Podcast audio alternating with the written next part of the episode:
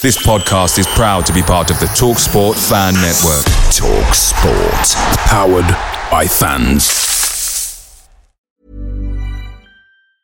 And there it is. That's as good as it gets on this stage. Nissan Townstar EV strikes again. It's an unstoppable van. Unstoppable. Look, Just fantastic. You can actually see the Pro Pilot technology in action. Effortless parallel parking. It moves with all the confidence that comes with a five-year warranty. And with a bench full of all-star van experts, there's real strength in depth here. That's all-star quality. Search Nissan Townstar EV and visit your local all-star van centre to see for yourself. Terms and conditions apply. Five years or 100,000 miles, whichever comes first. ProPilot is an advanced driver assist technology. Driver's responsibility to stay alert, drive safely, and control vehicle at all times. Hey guys, quick thing. The Talksport Fan Network is proudly supported by Mook Delivery, bringing you the food you love. Mook Delivery brings a top tier lineup of food right to your door. No matter the result, you'll always be winning with Mook Delivery. So the only question left to say is, are you in? Order now on the McDonald's app and you can get reward points delivered too. So the ordering today means some tasty rewards for tomorrow. Only via app at participating restaurants. 18 plus rewards registration required. Points only on menu items. Delivery fee and terms apply. See mcdonalds.com.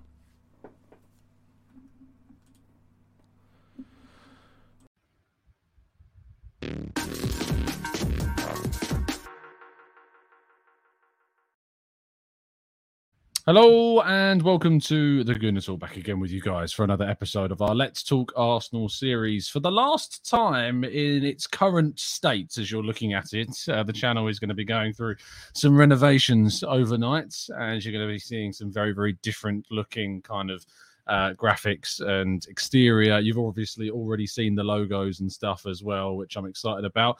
But uh, to bring an end to what was kind of, you know, the 2022, 2021, 22 era of TGT as we move into 2022, 23 tomorrow, I'm joined by one of our TGT OGs. How you doing, Drew? You good, Joel? Yeah, I'm good. It's uh, I'm still here in Sweden, so can't mm. be can't be sad with life at the moment. So yeah, it's good.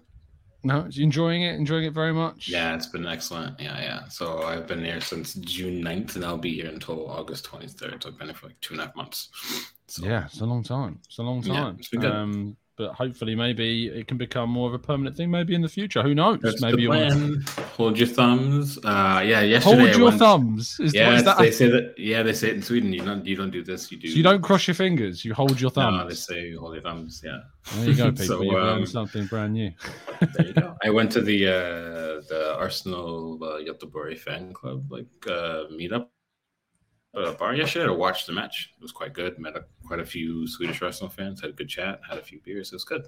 Yeah. Nice. Awesome. I'm so glad that it's going so well there, and, and I'm fingers crossed hoping that it works out. Yeah. But uh, whilst you've been away, because I think it must be easily what six months since you've been on the show? Man. Yeah, ridiculously mm. long. For those that have joined us throughout the summer transfer window, and a lot of you have, uh, Drew is, is one of our kind of original uh, guests and regulars, along with plenty of our TGT crew. Um, and I can already see the chat box lighting up with love. I mean, Drew's so original that he has his own emoji for our members in the chat box. That's like, you know, you got John and Mike and Lee Judges and Drew. Yeah. So let's get your Drew emojis going, guys, in the chat box. Uh, just a welcoming back.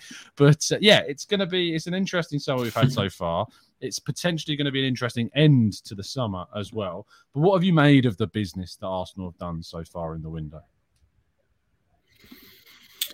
I mean, I've been quite happy with it. I mean, I know that some people might feel like we still have maybe one or two people to get in the door, but overall, I think we've addressed issues expertly. Um, and I try not to judge preseason too much, obviously, because it's preseason. And as much as I want to get on the bandwagon after yesterday, but we look good. The new signings that have featured look good. Jesus, like obviously, we expected him to be maybe a bit ahead of the curve uh, over other potential new signings because he's worked under Ted before. The system is similar with City, so but he's looked very good. Like he's not missed a beat. Looks like he's been here before.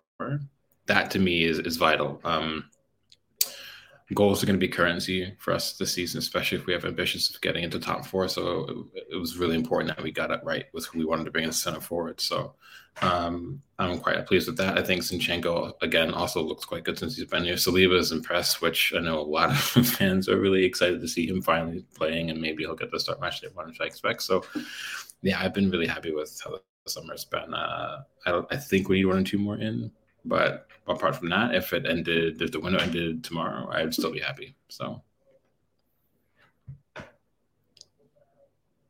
Are you muted? You're muted. You're muted. You're muted. Oh, such an idiotic mistake. Oh, it's so annoying when I do that. It's just like, oh, it just eats me up inside. I yeah. making errors. but, uh, you know, we'll leave, we're going to leave those errors in the past uh, and bring it forward to the future. But, uh, oh, I'm loving this in the chat box. The Druids have invaded the chat. That's brilliant. I thought that was going to go over your head for a second, and then I realized it just clicked in your brain what he was talking about. Um, but no, no, fantastic. I think the business we've done so far. Gabriel Jesus is the standout. You know, obviously his tenacity, his energy, his movement, mm. his finishing ability, the way he links up play. What is it you think he brings us that we have have not had for so long? I think the lethality of him is for me is important. Obviously, I wasn't one to to jump on like I said as much. I think he was doing a, a job that he was required to do. And I think maybe under different circumstances, we maybe seen a different version of him. But the hmm. reality is, we needed someone to be like maybe just those few points higher in terms of just wanting to go get goals, like the hunger. Jesus has a hunger to get goals. The way he, I think his Lincoln play is as good as like I said, but his movement is phenomenal. Um, he's decisive as well. You know, he's um, that move um, for. Uh, I forget if it was his first or second goal yesterday where he, where he settled it on the left hand side. He brought it down and within two seconds passed it off, and he was just automatically darting into the box. That's what you want to see. Yeah, that was might not get that goal. from yeah. last season. Yeah, first goal. Yeah, so so you just know that he's already thinking two or three steps ahead, and you want that from a center forward, especially in a system where we have so much dynamism in the way that uh, Martinelli can move off the ball. Same thing with Saka, Odegaard as well. So you you've got such those four, the way they can just rotate in the final third. That is, I think, one of the bigger keys. And you see that when you see City play or when you see uh, Liverpool play or other teams of that ilk, where they have that um, ability to really draw teams out and anyone can pop up anywhere and still be just as effective as they're in their primary roles. So for me, I think that's what he brings. And that mm. I think for me takes us up a level or two in terms of uh, what we can do in terms of goals this season. Absolutely. Um, uh, for me, you know, it's the first goal is a great example of kind of what we're going to get differently from him as a striker. You know, we've we've seen players create goals, we've seen players score goals, but rarely can they both be combined in one movement. And you look at the, you know, picks up the ball on the left hand side, plays it into Xhaka, and Xhaka's obviously there and crossing it in. But you watch the movement of Jesus from the point he passes it to the Xhaka into that area where he's just kind of hoping, expecting, gambling for the ball to be, and it pays off. It's the same thing with the third goal. And whilst he didn't create that one and was on the end of it, he was just determined and just knew the right place to be at the right time and knew that potentially a ball could fall into a certain area. And even then, did a lot of work to obviously get it. The, the second goal is the big part which I think there's been a, a myth around the idea that Jesus' is finishing is not necessarily as good as what maybe people think it is. Like his XG compared to how many goals he's put away for Manchester City don't compare. And I find it such a strange thing to to stick by now when we've seen clearly that when he gets opportunities in the box, he's absolutely lethal. I mean, what kind of goal tally expectations should we measurably be expecting from him next season? Oh, uh, so we did a um, the the Yama podcast a couple of days ago, and I mm. said for me, Premier League only, I think he's got to have 15 goals in the league, and I don't think it's unreasonable because if you look at it last season, uh, Saka had 11, Smith Rowe had 10. It's not mm. unreasonable for your headline striker to be 15 and up. I think he should get between 15 and 20. I, I really in the Premier League. Yeah, in the Premier League. I don't know if he necessarily will, but that's kind of the, the, the marker you want to hit. And and again, if we have ambitions on wanting to get into top four, which I think this season we do unquestionably, we, uh, you look at City of Erling Haaland. Yeah, he he missed a massive sitter against Liverpool, but mm. the amount of chances City create, he's going to score bags of goals. Nunez will come good. I think people are taking the piss a little bit, but he'll come good as well. You know, obviously Spurs have Kane and Son. Uh, Chelsea are a bit wonky with that. So, but that's where we need that Jesus to come in. And I think if, if he does yeah. fire the goals we need him to, I think that's going to be a probably for me the reason why we'll get top four this season is because of him. And that's kind of where you put us up maybe just a bit ahead of someone like um, Chelsea or uh, United as well, given the yeah. situation. So, yeah, I would say 15 minimum for me. And I'd be happy with that because if you look at it, if Saka and um, Smith will keep the same tally, or even Martinelli, depending. If you get three players across your front line that all have double digit goals in the league, it doesn't have to be a high number. You don't need a 20 goal scorer if you have three players that get mm. between 11 and 15 goals. It's fine.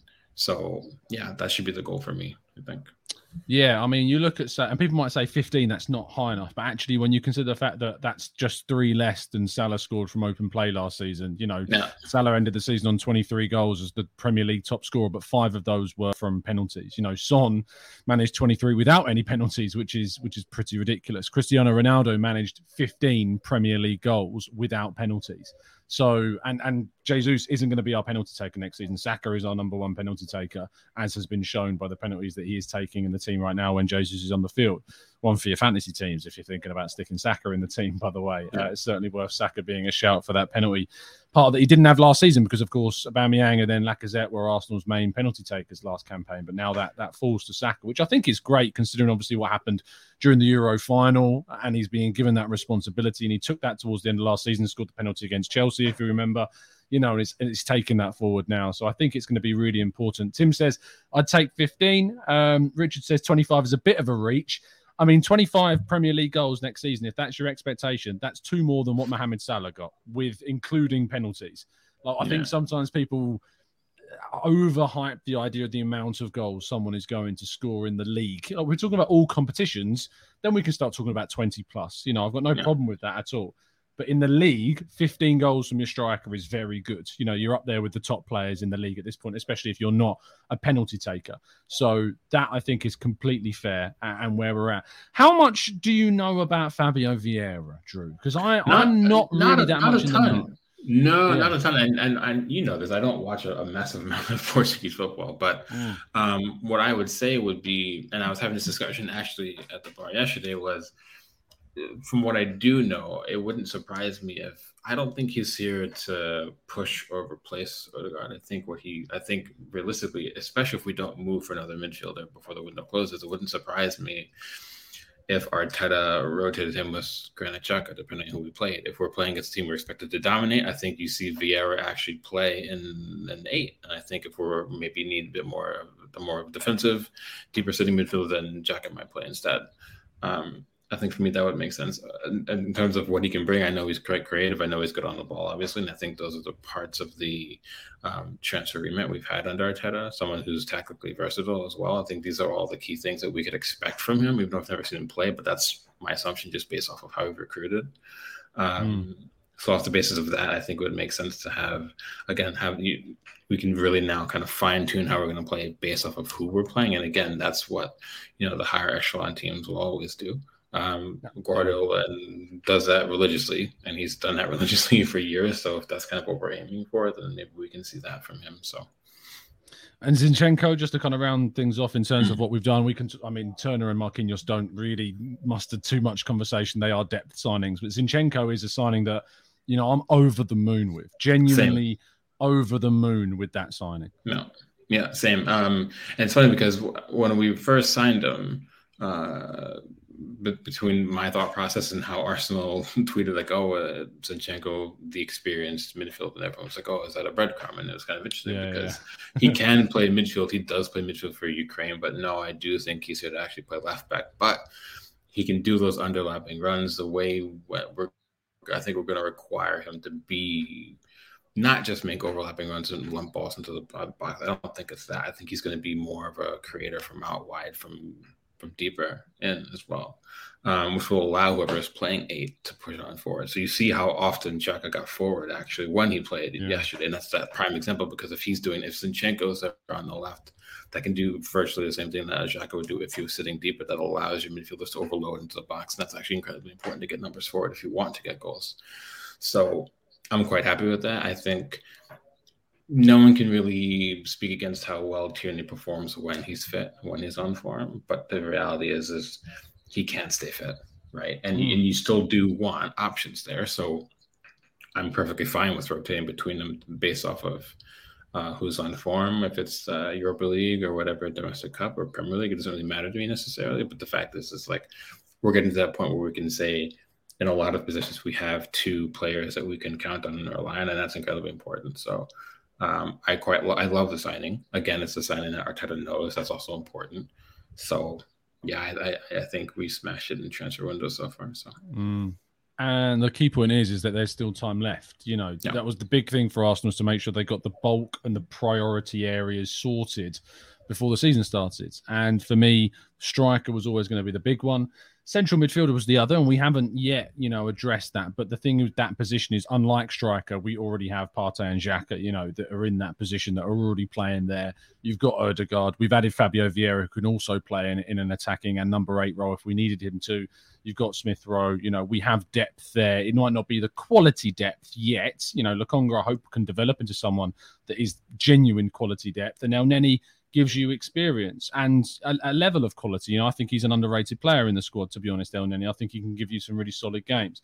But whilst we have Partey and Xhaka, we didn't have anyone at striker, and we're getting that player in is not only you know covered off that position, but taking it to the next level as well, which is really really key.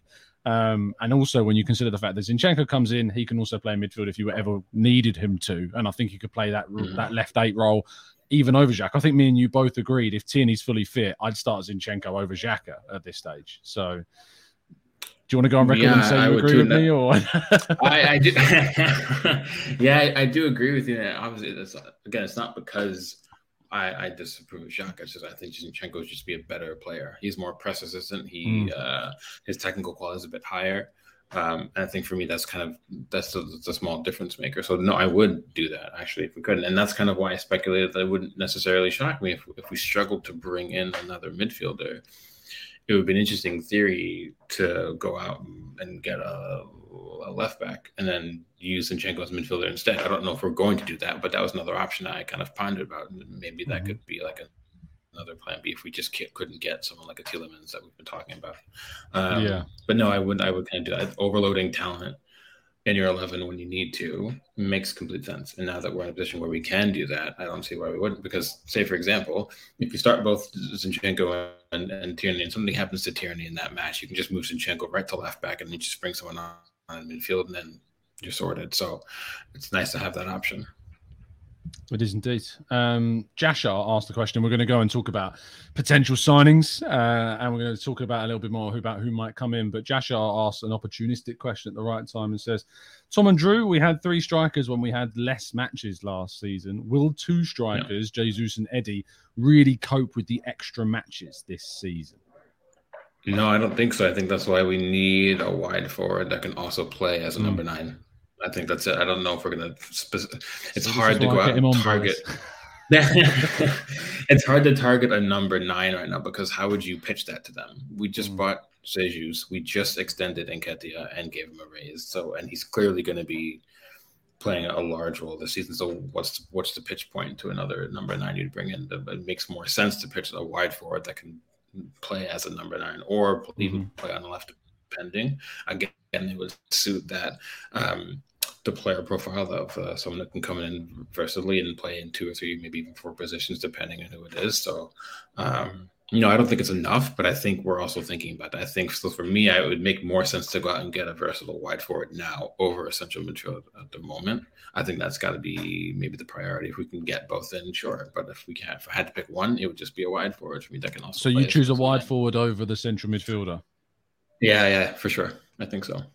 That's interesting because I'm slightly leaning the other direction, and I think, yeah, I know. You know I saw the other day you were talking about it. so, yeah, I mean, I, we're disagreeing. Me, what's happening? I don't know what's going on right now, but we're not agreeing. No, of course, yeah, it's mad, isn't it? you know, like no, I did the show on Pepe the other day talking about the idea of if you can't bring in someone that's good enough, you know, it's sometimes better to not, you know, blow the money on a player that's not going to upgrade necessarily on what you've already got at the club, and the options yeah. that are out there, you know, there are some very decent players that I think can play wide and play in the middle. The, the, key ones at the end of the show were Cody Gakpo, Gonçalo Guedes, Amine Gouiri, uh, and and Jarrod Bowen. But he, of course, isn't really realistic, to be honest. Memphis Depay on a loan deal is something that I've gone over in my head because I would never sign him on a per, on a permanent. But on a loan deal, if it was a case of no one or him on loan, I don't think it's a terrible idea. No, I know I would. watch I- plenty of the Dutch team, so talk yeah. I mean, I, I would do it. It's he, he, and I feel like so for me, it's it's weird now that we we well not weird, I guess, because we we've done this in preseasons past, but I imagine it's going to be even the same thing now. It's that any player you look at that we have to bring in has to also fit the um, the I wouldn't call it the emotional profile, but they have to be they have the personality type that Arteta wants to blend into the squad, and that's important. And Depay has been hit or miss. Also, that, that's why we're not pursuing Noa Lang. If, if you want me to be honest, with you, Noa, another just Uh, his, his attitude is Uh, uh. horrendous. yeah, ta- talented he may be, but he's no. So no. Uh, I for- don't for know. I took that so far. for- I just don't like the player. you did, but but it's appropriate. But uh, a one year loan for Depay wouldn't be the worst thing. Again, because he can play on the left, he can play on the right if you need him, center forward as well. So he does again suit the profile. Barca need to get wages off the books and need uh, players off so they can register if rumors are to be believed. So wouldn't be the worst deal in the world, no. And he's a proven goal scorer uh, for the national team. You know, he's done okay when he's played for Barca. He's good for PS, uh, PSV, so um, and he was good for Lyon as well. So I mean, I would probably wouldn't be against it if we couldn't find a better deal. Like I, I preferably, I'd rather go for a Cody Gakpo. Uh, but if that won't materialize, then sure, like someone like a the pylon wouldn't be the worst thing. No, better than nobody. That's kind of it. And and he doesn't make us worse, does he? You know, especially it's a minimal uh, commitment with him. I think he makes us better if, if we were to do Mm. it. So yeah, there are worse things we could do. Absolutely. Absolutely. Um, yeah, I mean, some people are saying Timo Werner, we've seen links to him. I, I have no interest No, in developing a player for Chelsea. None at all. It's, it's not even that. I, as, as much as I like Werner, he does not suit how we play at all. It's, it's that it's that simple. It, you know, under the right circumstances, he he performs well, but another type of system, I just don't think he'd be. I just, I just don't see it personally. I Which like sucks this one from quite like Tangerine. Says, should we rescue Szoboszlai? I'm sick. I mean, he. I'm pretty sure he started in the DFL Super Cup against Bayern, so I don't think he needs. he doesn't start for us, um, which uh, At, at the moment. I don't think he does. Yeah. No, unless you play him at left eight over Xhaka, maybe. He's that's not his best position. His Exactly. best position is wide left forward, uh, Right. wide left playmaker. Like that's that's where Yeah. you want to play him. So Yeah. which is not a position that is, you know, Smith Rowe, Martinelli have that locked down. You're not going to see Szoboszlai break into it. I don't think right now. He's good. Don't get me wrong, and I think he could explode at an even better club, but I just don't think it's going to happen at Arsenal, unfortunately. Um, uh, Sparotta says, I'd take Werner to be honest, could do a job as a wide forward, and I see him improving his finishing. Not sure he'd be content to start not start many games. For me, the biggest block with the Werner loan, which I don't think has any real legs to it, it was a report that I think came out. Um, someone I can't remember who it was initially reported it, but someone was saying, "Oh, Juventus, us, and some other team. Uh, is it Leipzig? I think it might be Leipzig. Have Yeah. Werner on kind of a list."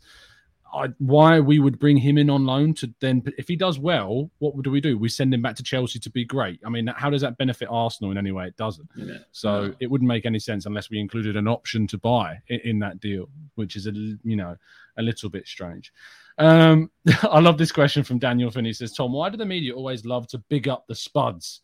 Yet when talking on Arsenal, why do we never get the credit we deserve? Because Edu and Arteta have turned us around so much.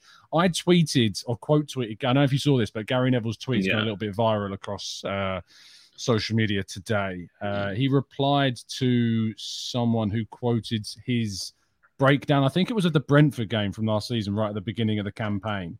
And he was basically talking about how he couldn't see Arsenal's strategy, which has kind of gone down as one of those viral takes of just that are just poor. And someone said, always makes me laugh that a in capitals professional ex-player pundit didn't get the strategy and direction of the team when it was clear to each and every Arsenal fan. Uh, he did call him a you know a T word, which you know I'm never going to advocate abusing people. Um, but the first point I think stands true. Uh, Gary Neville replied, said, "You blew up the best chance you'll have of finishing fourth.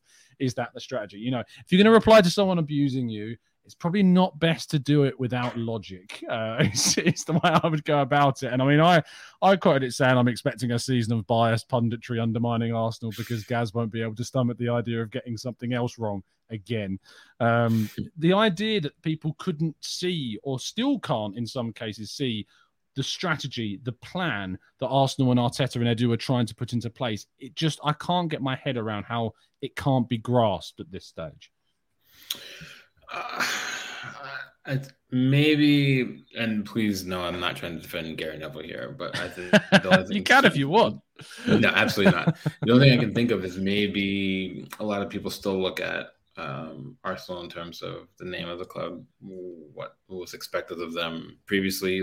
Like, for example, when Gary Neville was still playing, who we mm. were, what we were, who we had on the books. Maybe a lot of pundits still kind of look at us and say, well, why aren't we going out and getting those type of players or whatever have you? But you, you can't do that. Like, you know, football changes over time, obviously. So, yeah, I maybe that's the only thing I can think of. Maybe is that maybe and well, you know, for the, for the benefit well, of people and, that, and, and I say sorry. There's a little bit of a delay, so when I yeah. talk, there's you know it's like two seconds. But when uh, for the benefit of people that don't know the strategy, I mean, Tim says, can someone explain the strategy? Tell me, can you explain what Arteta and Edu's strategy is to get Arsenal back to where they want to be?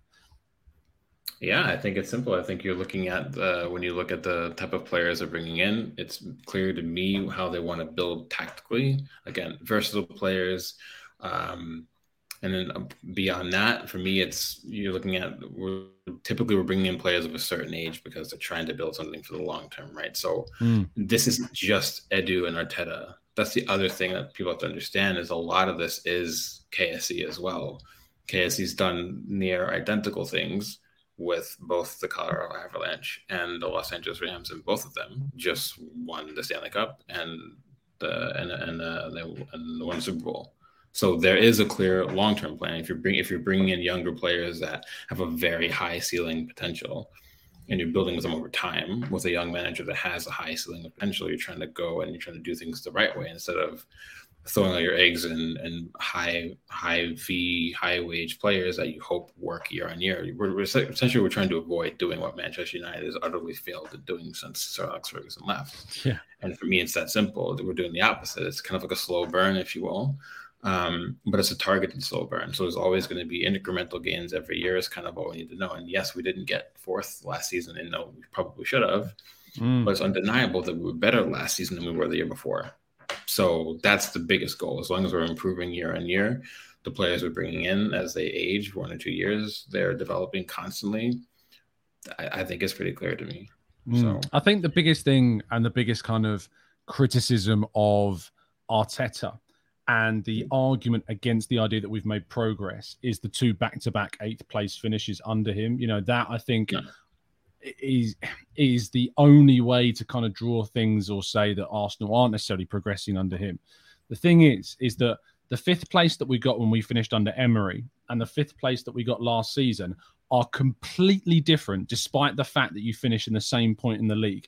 The fifth place that we finished under Emery was an Arsenal on a slide going backwards, going away from where they wanted to be. Where prospects of looking ahead into the next following season just weren't there. You look at the fifth place from last season, it's an Arsenal that are not on the slide. It is an Arsenal that are on the up and looking to try and get back to where they want to be. The decisions being made in the market, the decisions being made on the pitch, the decisions being made ruthlessly to move players out of the squad when need be. Edu described them even as investments. I thought he, he spoke quite candidly in that interview and honestly. And if we're real, they are investments at the end of the day because you've had to pay players to move on. You are investing for the benefit of the squad to move those players who we feel aren't good enough out of it. We may criticize and moan at the club for doing it, but if ultimately the squad is benefiting from things, that is ultimately going to be a good thing. The biggest thing for Arteta, I think, and the criticism right now, Drew, is his man management skills and in game management. They are the two things that still for me go against him and that he has to try and to improve and get better at. Because there are times when Arsenal were losing games where the decisions that were made in the game did not help us you know did not turn things did not change things. And also there have been times where say individual players have not been necessarily managed in the best possible way as well Yeah, I think part of that does come with time, especially like you don't become a good man manager overnight, especially when you're a young manager. A lot of that takes time and mm. experience, mm. and eventually, hopefully, he'll get better at that. Um, the decisions in game, I agree. Also, not I don't think that's so much time. Sometimes I feel like the reason why he didn't make decisions is because I think he would.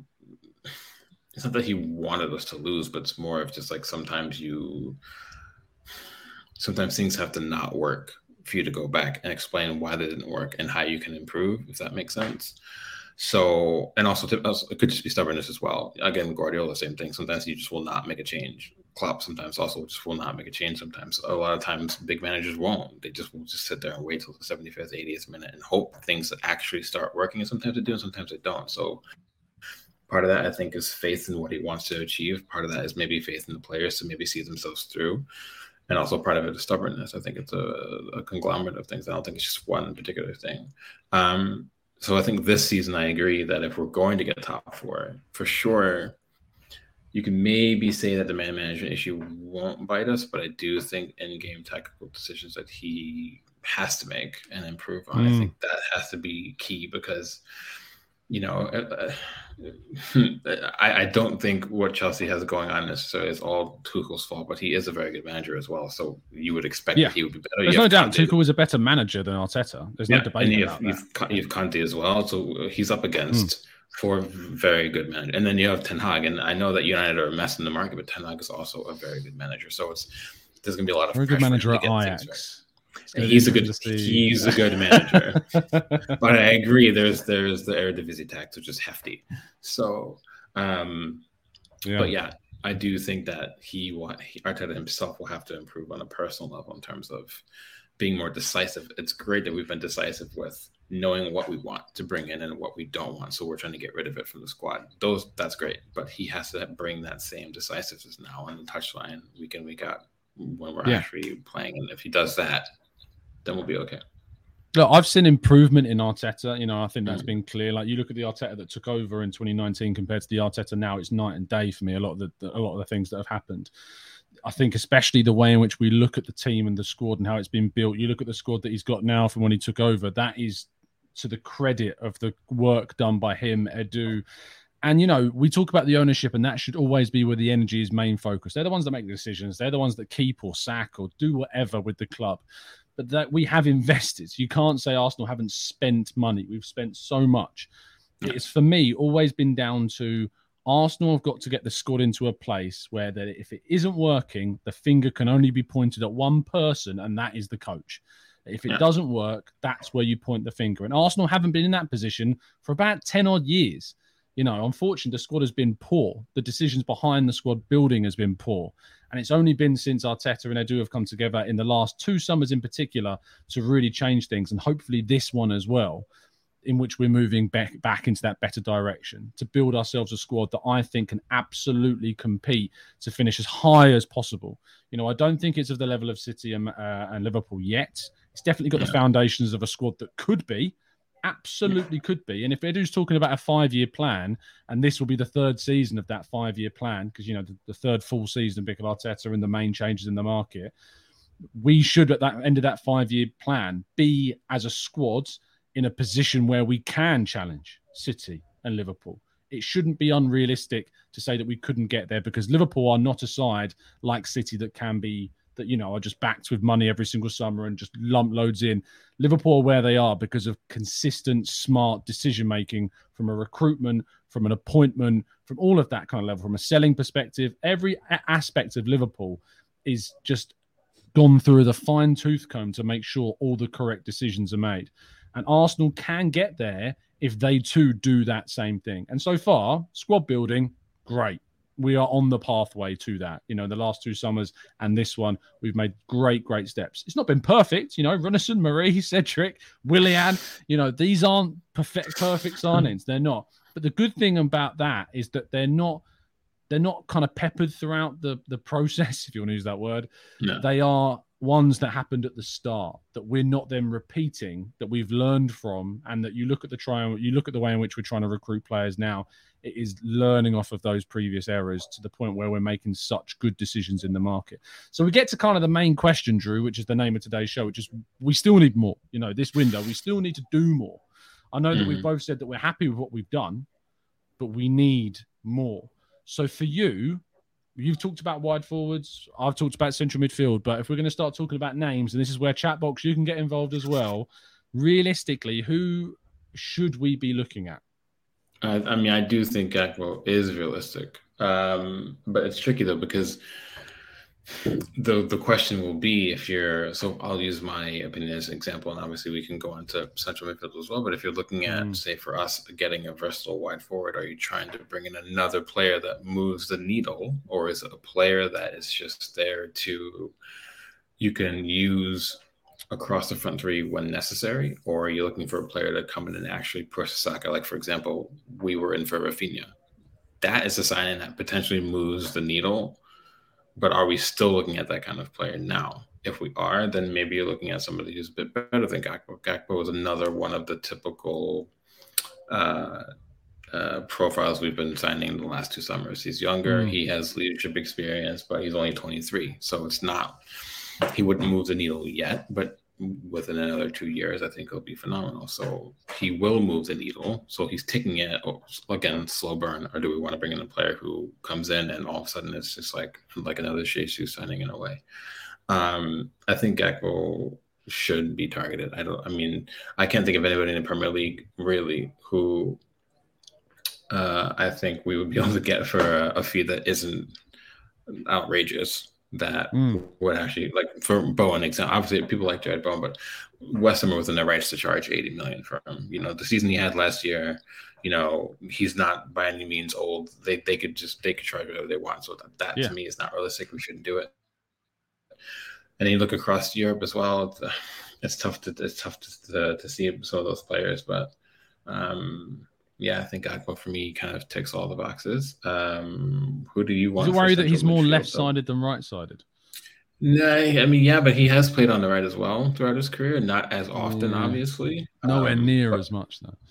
nowhere near as much, but he's still, for me, he is good enough to play on that right hand side. Uh, that's just how I analyze it. Um, Mm. So yeah.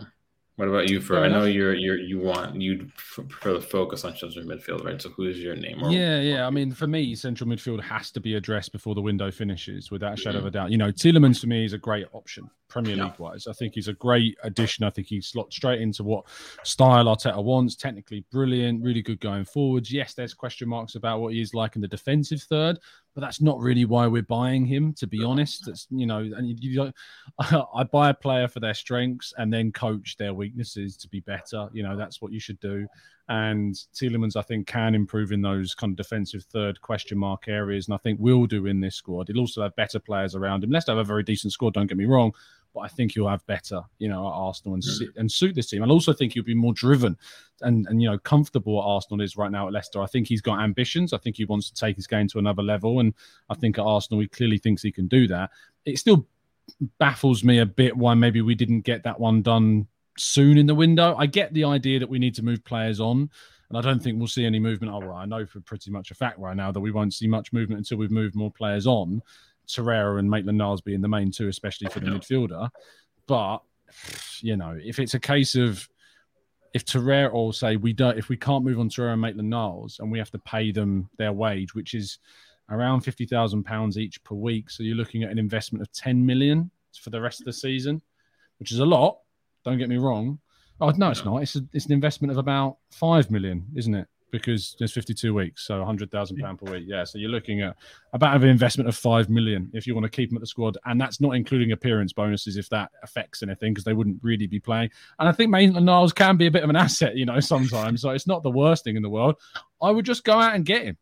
You know, I'd just go out and say, look, Leicester, you want 30 million? Is 30 million. You know, and, and we'll take Tielemans off your hands. In terms of the wide position, as I did that show the other day, you know, I'd be happy with Gakpo coming in. For me, the main one is Amine Amine Gouiri. I really like Okay, him yeah. at Nice. Mm. He's so versatile, driven. I love his attitude. price might be an issue. I think Nice are holding out for something like 40 million euros, which for a player that doesn't start in the forward line for us is pricey. But maybe 34 million pounds, which is what around 40 million euros is. It's, I think it's accessible. I think it's doable, especially when you think we spent 34 million pounds on Vieira. So, and he's not going to start for us. So, I guess you know it's probably a good move to make. Um, what do you think about for midfielders? Is Tielemans someone that appeals, and if not, someone else? I mean, I I have uh, many moons ago. You'll remember this when uh, I used Probably. to write for when I used to write for ABW a long time Ooh. ago.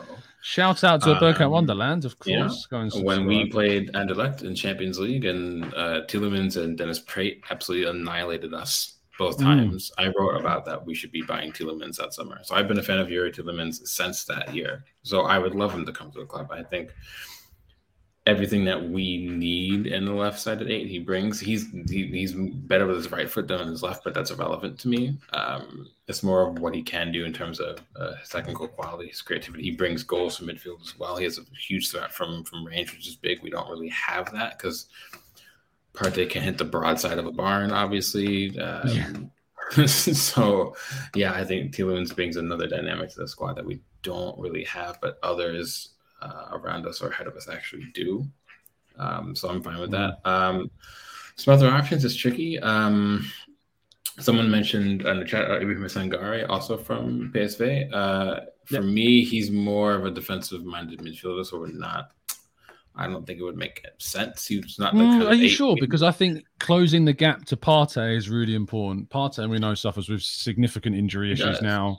So if he's Yeah, out, Sangare's True enough, but I feel like I would, and I might get a lot of stick for this, but I don't mind trusting Elneny. channel. If if Oh. if Partey with that, I don't mind trusting Elneny because he he's professional. He gets the job done. It's all it's very simple. It's not you know maybe the midfielder that people want, but he's Mm. effective when he does play. Um, so I wouldn't be against it, obviously. Um, another one that people mention a lot is uh, Milinkovic Savic, obviously from Lazio. Um, please. I would I would also I would take him as well. Um, and I think he also brings another physical dimension to the midfield that maybe even Tielemans does not. He's he's your needle pusher. He's- yeah, yeah, yeah. Sam. And I think if you bring him in, and obviously I think he would start over Xhaka. Him and Partey in the same midfield would be, I think, would be phenomenal. Just behind Odegaard, that'd be yeah. So that's another one to throw in there. Uh, I don't Yeah. know how much Lazio would want for him. I know he's what he has two 50, left on his 60, I think, pounds, 50, But 60 million pounds. The thing is, if you if you do that and if you spend There's no sell on.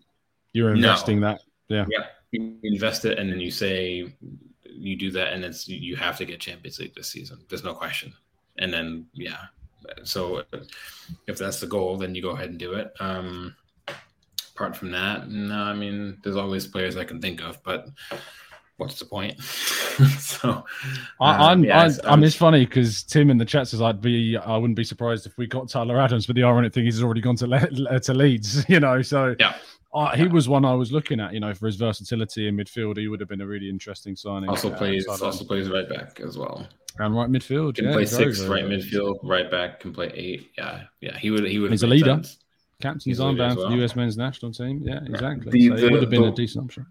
Another wide player I would get, and and uh, it would it would cost a lot, and I don't think this summer would be it. But this could be like a next summer thing. Is Gio Reyna from Dortmund? The um, oh, the US guy. Yes, yes, yeah. Gio is for me probably has the highest ceiling of any. He has the highest ceiling of any American player currently. Anybody? He's Would they sell him? good. No, that's the issue. I know would be- Dortmund do would- sell, but they sell. They do, but the, the thing is, is Bellingham's probably leaving in, in the next summer, so they're not going to sell them both. They'll make one big. To sale. tell you what, They he if Arsenal get Champions League football, target. they Bellingham, should maybe. be in the they should be in the conversation for Bellingham. Yeah. Yeah. Yeah, th- yeah. This year would have been no, that's not happening. But next year, Mm. I agree with you. I think there's there's no harm in, in, in putting a name in the ring for that. Um, I know Liverpool are heavily linked, obviously, uh, and if Liverpool are linked, then somebody else will want them. Like Man United might come in from. Who knows? But we should be in that discussion for sure. I agree with you. Absolutely. Um, yeah. A couple of super chats come in. Jashar says, "Why does Mikel Arteta wait until the 79th minute to start players?" Um, I think that was again specifically in the game at the weekend. I think he just wanted to see as much as he could from the team that is probably going to yeah. start against Palace. Yeah, that, that's, that that's should be why. that 11 will start against Palace, I'd imagine. Yeah, I'm excited so for that. That's I think it's a really, really good team. Um, no. Ali says, "Big up, lads. We need two more quality signings. We're a Partey and Jesus injury away from a crisis." I don't necessarily agree with the word crisis. I think that mm. is harsh. And I also think there's a lot made about the hypotheticals around Arsenal and the drawbacks of Arsenal squad in a hypothetical sense. You know, Leicester won the league because they kept, everyone stayed fit for that entire season. It was a big shock, of course, but everyone staying fit in that team was massive for them. Spurs getting where they do often means that Son and Kane have stayed fit for most of their season. You know, Arsenal will need a little bit of luck to, and, most teams do to get where they do in, in, in, leagues. Only if you're the likes of Man City can you afford to, to, to suffer a fair few injuries to key players because you've got such depth. Even Liverpool, if they were to say lose Salah, you know, lose key players, it would affect them significantly. You think about when Liverpool finished fourth, what, two seasons ago because they lost all their centre backs? You know, stuff like that. You know, that Liverpool team finished fourth. I think people forget that sometimes. The Liverpool team that won a Premier League, that won a Champions League. You know, these are these are the, the fine margins that we're talking about. Is if you lose key players, it affects you no matter who you are, unless you're probably Manchester City. So, yes, it's hypothetical. Yes, it's a danger if they're out. But I do think that. What do you make of Nketiah? Because I think he is given such a hard rap by fans. I really do including both of us. Uh, we're. I said he would never make it to Arsenal. Was my specific words. Yes. Yeah, and I, I am pretty sure being I, wrong. you know? No, yeah, no, no, no, exactly that. But I think he's done phenomenally well to put himself in the position to get that extension and that big pay rise and and and fight for his place and get maybe more minutes. I think for if he can bring the consistency from last season when he played to this season, then yeah, like I'll hold my head out and say I had it wrong as well. The thing for me is, mm. even if he doesn't score a ton of goals, the, the thing with with Kade that I enjoy is that he again he suits the system. He knows what's expected of him. He will run his socks off. He will press. He understands those around him. They understand him, and that's important. So, and that's kind of the argument that I used to have about Lacazette as well. I was like, yes, it sucks that Lacazette didn't score, but mm. he understood what was expected, and everybody else meshed with him on the pitch, and that's what you need. And then the goals will come from that. And for me, there's no mistake about it. If, I don't think that Saka and Smith Rowe and even Odegaard to a certain extent get the goals that they did last season if Lacazette wasn't the center forward playing. If it was Oba, no, they wouldn't for sure not. No. So I think that's an important aspect as well. But Nketiah, I think, will get those goals because he has a bit more dynamism than Lacazette currently has. When Lacazette was younger, different player. Now, it just wasn't there for him, and that's okay. But I think Nketiah will be as as decent as a number two center forward in the Premier League that you're going to be able to get if you're not Man City or you know Liverpool. Mm. Um, so I'm I'm I'm fine with that. So Thank you, Chatbox, for updating me for some breaking news that has just dropped. Uh, David Ornstein reporting that Fulham have reached an agreement with Arsenal to sign yeah. Bernd Leno, fee in the region of eight million pounds. That's fine. Details being sorted. Yeah, yeah. Personal terms in place. Thirty-year-old goalkeeper expected to undergo medical next week before completing a new. So you know, eight million quid in the door for Leno. Is that as much as I would have hoped to have get for him? No. Am I that bothered? No, to be honest, I'm not. You know, we've already sorted out the backup. I'm very happy with Matt Turner as, as a as a backup to to uh, Ramsdale. We've got Karl Hein, who's going to be the third choice for this season after Okonkwo's gone on on loan to Crewe. I'm happy with our goalkeeper department. I'm happy that we've managed to get 8 million. Of all the players that, you know, we could be a little bit more lenient to, I think Bernard has been a very good servant to Arsenal. He wanted to stay in London. He wanted to get that move eight million. It's as Benjamin says, it, we're eight million closer to Tielemans, boys. so yeah, it, I mean, it is less than he is worth, but ultimately the market determines what a player's value is, and if no one was willing to come in for more than that for him, that is what he's worth. No, yeah, I'm fine. Again, same thing. It's uh, and I responded to uh on YouTube to one of the uh with your episode with Dan. You did. I think it was. Yeah, and I said simple. I didn't recognize who that was at first. Of course you didn't. no, why would you? But goalkeepers in, in years past of a similar standing to him, uh, experience, um, contract situation, final year, they're going. They were going for roughly that eight to ten million. So I don't think we were in a position to expect Fulham to pay fifteen. There's no way they would have done it. I'm fine with him being sold for between if it's eight or ten or fifteen doesn't stop us from doing what we want to do later in the window if there is anything because the money is obviously there. It's just a matter of we don't need four goalkeepers, uh, and it's the last year. I'd rather get eight million and get nothing and let them walk for nothing in the summer. So I'm fine with it. Absolutely. And Yeah, also, it'd be nice to see the reception that we give him when we play for them as well. So and he will get a very big reception. Yeah, you know, he's a very Yeah. well liked character. Um, you know, did he have mistakes? Yeah, I remember the game against Burnley. You know, where we the whole Xhaka situation. You know, I, I put a lot of that on then, and I felt that you know he have cleared it. Maybe we wouldn't have dropped points in that game rather than passing it into Xhaka. So sometimes, yes, Xhaka was calling for it in probably a silly position, but just assess the situation and clear it, man. You don't need to you don't need to just bend to the will of Jack all the time. Um, so yeah, but I like I liked what he brought. He's a very good keeper. You know, he's not he's not an Arteta keeper. He's not going to give you the No. distribution levels that, that Arteta wants, and that's fine. You know, arguably, should we have kept Emi Martinez instead? I think we've ended up with a better goalkeeper in Aaron Ramsdale in the end, to be honest. So I'm I'm very very happy with with who we've got at the club anyway, um, for sure. Uh, we've got uh, around just over five to ten minutes because I'm going to be jumping over to Latte Firm with FK at ten o'clock, so I need to make sure I'm off in time. Um, but I'm I'm happy to take a couple more of your questions before we do go. Um, O'Malley says, "Do you think we should upgrade on holding?" This is an interesting question that I get asked quite a lot. My response is usually name me a fourth choice centre back in the Premier League better than Holding. there aren't many, and Hmm. yeah, I mean, you can like look at who United's depth center back options are. Really, if you think about it, same thing. They've, what, they've got. Varane, they've got Lindelof, Maguire. Yeah, I, I think I'd rather start holding over Lin- Maguire. yeah, or or Lindelof, to be completely frank with you. So yeah, again, same thing. Like, and Chelsea really only have uh, the three they currently will be starting with, and after that, it's Mm. nothing special. So same thing. Joe Gomez is being shouted in the chat. I mean, if we're talking about Liverpool players, we're already on a good track for Holding. Holding's looking pretty darn good if we're talking about Liverpool players. you know. Yeah. So yeah.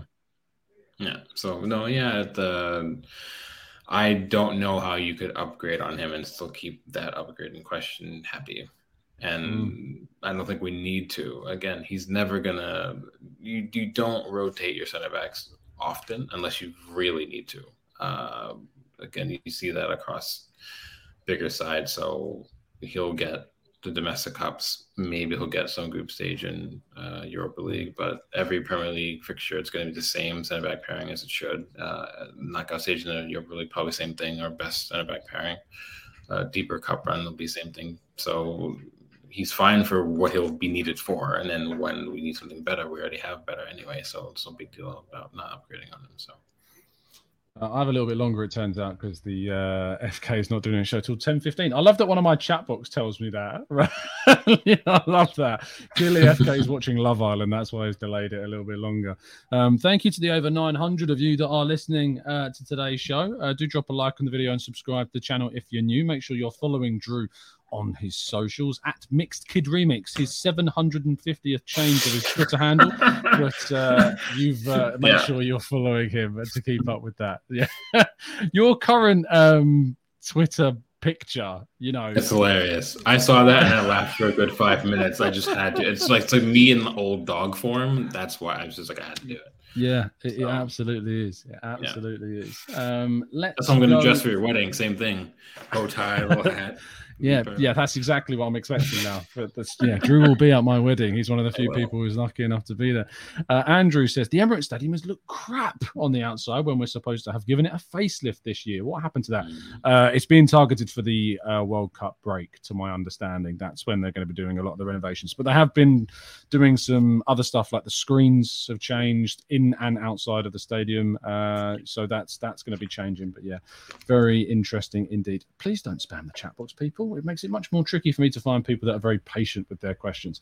Um, let's go to Stephen says, "Oh dear, everything's Xhaka's fault, isn't it?" When talking about that Burnley goal, previously as well.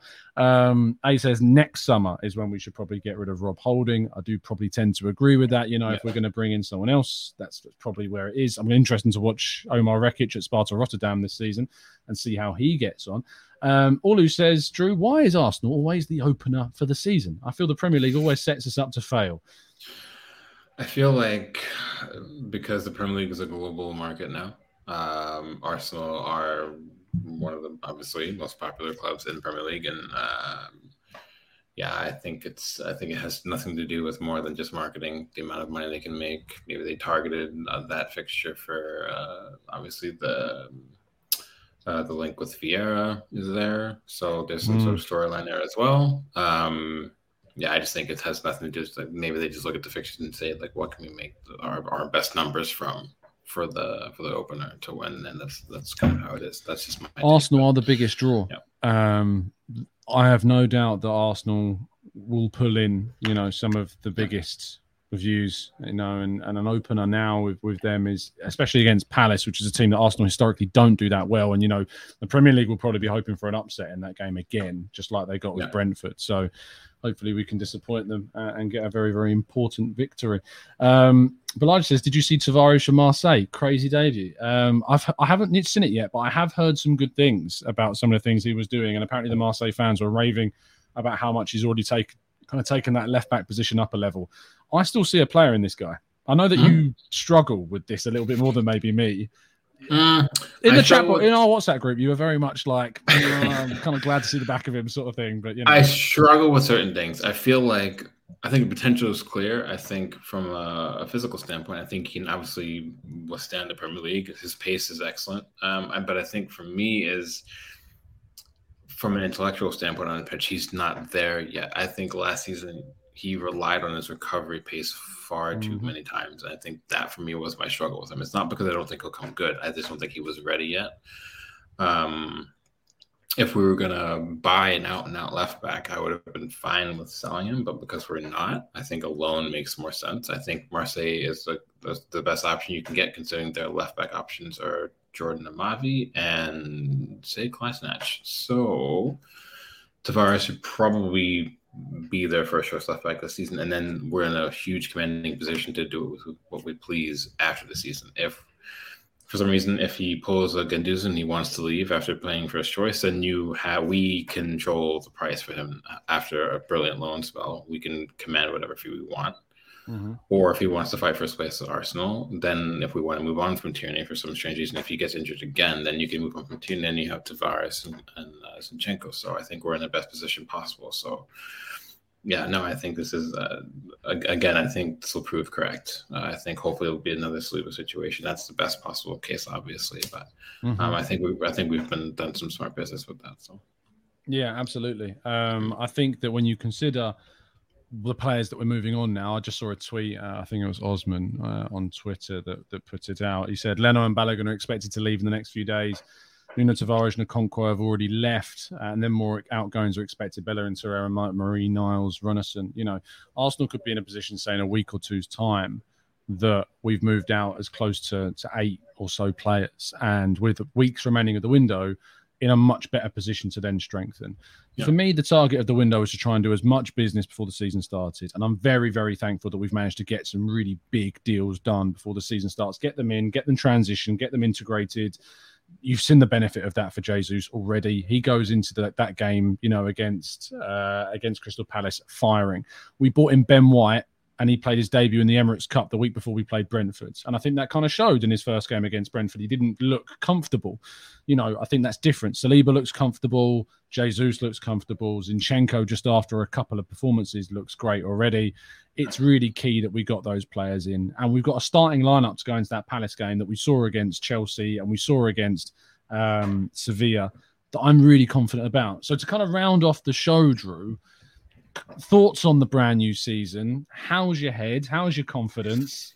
What are your expectations? What's the minimum, uh, and where should we be at? I'm going to disappoint you. I'm not going to be my typical pessimistic self. Chatbox, um, get involved and see if you can think a little bit more optimistically than than Drew. no, no, no. Uh, I think we have to get Champions League this season. I don't. I, mm-hmm. I think there's no more it's not even the margin for error. There's just no excuse at this point. I, I think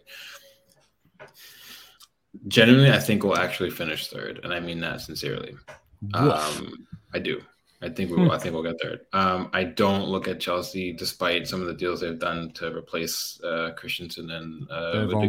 I, I, yeah, I, I think they're incredibly vulnerable. I think the question marks around center forward are just still evident and glaring. Um, you know, I think they're they're always one midfield injury away from mm-hmm. Bedlam with them as well. That's Kante. They're, they're being linked with Fofana and um, Dumfries, yeah. and I'm sitting there going, "Buy a striker? What are you doing?" Yeah, like, yeah. You know? I, I, think I think he's going to end up playing Sterling as number nine. I think that's what he's going to do, mm-hmm. or yeah, or it's yeah. or it's Havertz. Yeah. yeah, one or the other.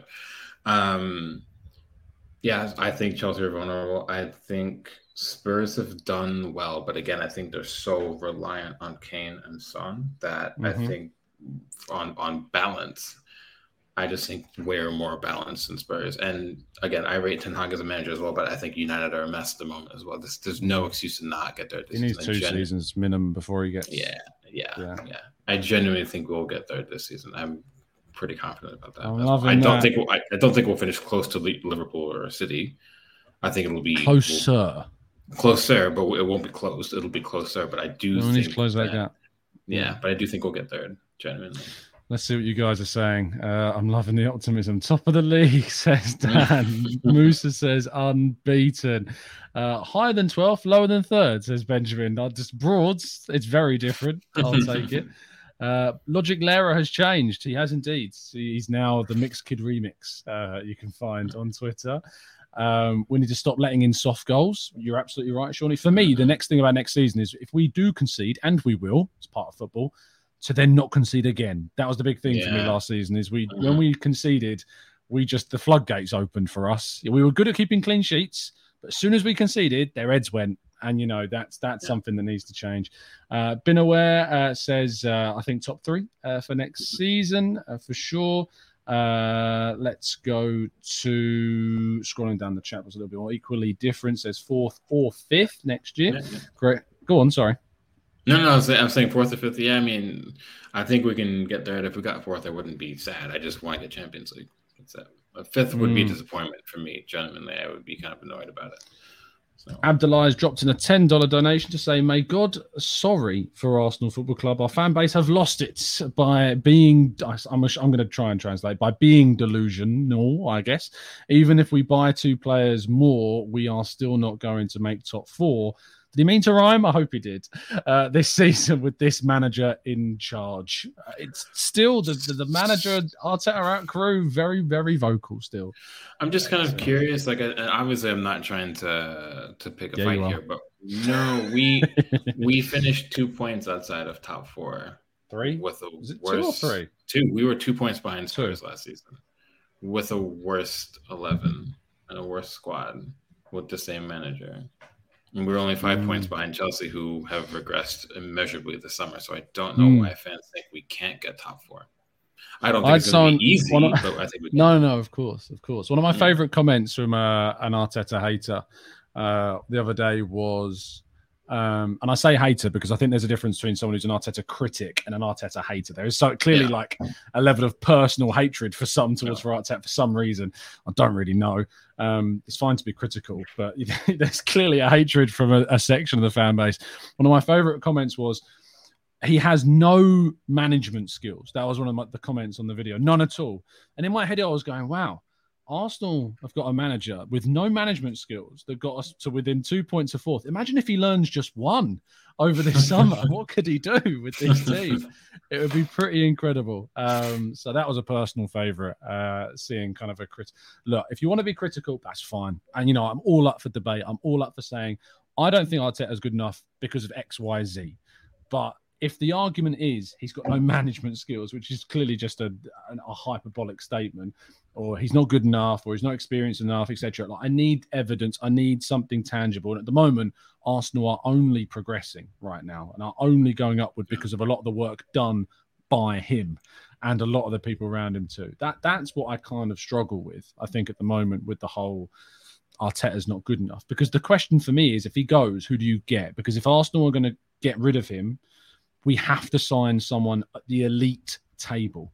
Have to sign someone at the elite level. I was talking to a, a, colleague of mine, Josh Williams, who's a Liverpool fan, and he's the scouting writer at Reach, and we do a lot of shows on the Arsenal way. And he says at the moment, the only elite level managers that are available, or not even available, that are just there. Obviously, you've got Pep, you've got Klopp, you've got um, Conte. They're kind of the three main club ones. Uh, he didn't say Ancelotti, which I found interesting. Um, I, I kind of see why he didn't because I think you look at what happens at Everton and it, it didn't go great. And the other ones he talks about, and I mentioned Mancini is potentially another one still because I think he's done some good stuff with Italy, even though they didn't qualify. I know, but I still think he's done with that Italy squad. It's not a great one, and he still won the Euros with it. Um, and Luis Enrique, uh, uh, the Spain manager at the moment, is the other one as well. And I think if you're not going to get someone from the genuine elite level, and I don't necessarily put Nagelsmann in that level yet, I, I, don't put him there yet. He's he's not there yet. He'll get there, but no. he's not there yet. I think. And I don't put Zidane there yet because no, again, he, it's very kind of for Zidane. It's very endemic, you know, with the Real Madrid situation. I'd be intrigued by what he would do, but I wouldn't necessarily put him there yet. And if you're going to get rid of Arteta, you have to get an elite manager. There's no point in getting one of those in the tier below that for the sake of it. You have to get an elite. I'm just not sure that you're going to get that right now. Maybe no. if Enrique leaves after the World Cup, I don't know if he is. If if we were going to do it, it would have had to be done this summer, and you go get like Christophe Galtier would have been a good option as well. He's a very good mm-hmm. manager. He's not elite, but he's very close. He's done phenomenal work in France with multiple clubs who have no business traditionally being where they where he put them. So that would have been another one. But I think that that ship has sailed. So yeah, I agree with you. I just don't see how it would work out if we walked away from him. So it was I think this is the best shout of the day. To be fair. Um, definitely should be going against Wiegman. Um, yeah. Look, the girls did brilliant today. I know a lot of you have, have, watched England in the final, and, and and the girls brought it home. You know, obviously a shout out to all the Arsenal girls in particular because we love them. But it, it is I, was, I said to I said to Georgia earlier. I said if that was the men's team, there'd be people out on the streets. Like there'd be people in the streets. There'd be people going like mad. You wouldn't like you wouldn't be sleeping tonight. And I still think that shows the gap between the appreciation between the men's and the, and the women's team. And it is, you know, it's going to take it's going to take a long time before, yeah. you know, it gets that same level. But it should not be understated what an achievement that is from them. Uh, I mean, if you look how many teams in the world are still ranked higher than England. And this is being their first European Championship win, and how highly rated Germany are, and how and the tournament that Germany had, you know, and obviously they're very unfortunate to lose Popp right before the game. Um, but yeah, brilliant stuff. Brilliant, brilliant stuff. Um, amazing seeing the celebrations after the game. I love Leah Williamson's um, uh, interview afterwards. So close to swearing, like as, as close as you can be to swearing without swearing. That was great but yeah, um, so, so, I know that you're hurting, Drew, because you would have been back in the Germans. I know in the final. Um, uh, yeah, but you know, yeah, it's fine. But yeah, no, it's uh, it's it's funny because uh, I know we're kind of getting off the Arsenal topic, but I mean, I remember going to the Women's World Cup in 1999 in the US. I remember the reception that mm. the U.S. women get in the U.S., but that's also typically because the U.S. women are immeasurably better than the men, so it's easier to maybe back them historically. But I remember how many kids like cite that uh, that tournament as the mm. reason mm. why they wanted to become a professional player, and how many current women's international players remember going to those matches and then wanting to make a career from football. So you can only hope that maybe this has that same catalyst effect for England, for for for women's football in England, for the mm. FA backing them more, for uh, general supporters backing them more. You can you need to see it. I think there are too many phenomenally good female players out there for them to not receive the credit they deserve. So yeah, you and gotta, coaches like and coaches as well. Yeah, hundred yeah. percent. So like it, you, it, won't be long until we see a female coach in, in the men's game. I am. Yeah, I think I think within within five years. I think I, I Emma Hayes is easily good yeah. enough. He, it's genuinely one of the best football people to listen to you know, on the planet is Emma Hayes. Love listening to her talk about football. Uh, yeah. Cam says, "How are we even discussing the new management before the beginning of the new season with a better team um, than last season? Why not judge the manager at the end?" Look, Cam, people ask these questions. People donate super chats to, to, to still discuss to the manager and talk about the manager. You know, I know. Yeah. It, I, I find it equally as as perplexing that we're talking about the manager at this moment in time. Um, But all we got to do to prove those people wrong is, is to see Arsenal win, and that's what I hope we all want to see next season. Um, we are going to round things off there. Thank you so much. This show went on a lot longer, but it always does when I talk to Drew because it's such an enjoying conversation. Drew, thank you so much for joining me, my friend. Yeah, I'm looking buddy. forward to seeing you in what three, Yeah. just over three weeks Yeah, time. a couple now. of weeks. Yeah, we'll take pictures. We'll put them on Twitter and embarrass ourselves. But Oh, yeah, it's goodness been me. uh, it's Drew, been great. getting to come married in three weeks. What's happening? What's I going on? What know. done? No, you're you're ten, you're ten years younger than me, and you're beating me to that life goal. So nice work. You'll be following my footsteps very soon, I'm sure. I'll say no more. Yeah. Yeah. Jesus Anyway, um, Yeah. yeah. no, it was great to be on. Um, hopefully, I'll get on more this season. It, it would be really nice to come back on regularly as well. Um, and it'll be great to see you and the, and the guys in a couple of weeks. So Indeed, indeed. Yeah, I don't know what I've done by inviting Mike to my wedding. I um. I'm I'm gonna be really angry when my, liver fails because of Mike. because So of Mike. Yes, It's absolutely. because of Mike. Yeah. So thanks a lot for that in advance. Goodness gracious, yeah, Balaji, old Tom, what have you done? I know it's uh it's a lifestyle choice. Uh, I should, to be fair, give Mike a shout out because um I believe, and I should know this because I'm actually going on it. Uh Hold on, it's on my timeline. Let me find it. Let me find it. Let me find it. Um The twenty, I think he's doing a 27 hour. Yeah. Yes, Mhm. 20, 27 hours. Let me share my screen with you guys so you can see this. Thank you still to the 900 plus of you that are still tuning in. We did go over a thousand at one point, so thank you so much for the continued support on the channel. Uh, let me just share my screen. So, uh, yes, tomorrow at 8 p.m. UK time it starts. So on Tuesday um, morning, I'm going to be on. I'm basically doing the 8 a.m. show and then I'm jumping on to his 27 hour straight through pod. There's some amazing guests. Um, I recommend you watch Lee Dixon, Alan Smith, Kevin Campbell, Perry Groves, Denny Karbassiyoon, Amy Lawrence, Ian Dart, Arsblog, Simon Collins, Ryan Rocastle, Guns and Yellow Ribbons, Kai Karnak, some bloke called Tom Canton, Dave Seager, Highbury Squads, Arsenal Vision, Lee Judges, Sunday Roast, which of course is Danny from ABW. Uh, who is Nap?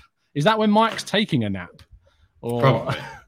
it might be a person. I, I don't know who that is, uh, and many, many more. Um, so yeah, make sure that you tune into the Gooners Pods. It's for an amazing cause. If you aren't already donating to Gooners versus Cancer, there's a link in the link tree in the description below. Always, uh, as is a link to our fantasy uh, for next season. If you want to get involved in our fantasy football league, go to the description. There's a link there, and you'll be able to find it. Other than that, make sure you follow Drew on Twitter at Mixed Kid Remix. He does plenty of other work around uh, not just Arsenal, but football at 101 Great Goals. And of course, with the You Are My Arsenal guys as well. So make sure you go and check them out of all of that stuff. Thank you again, Drew. Appreciate your time, my friend. Always, buddy. Thanks for having me. And tomorrow is the kickoff for TGT um, for the 2022 23 season. Something special is coming.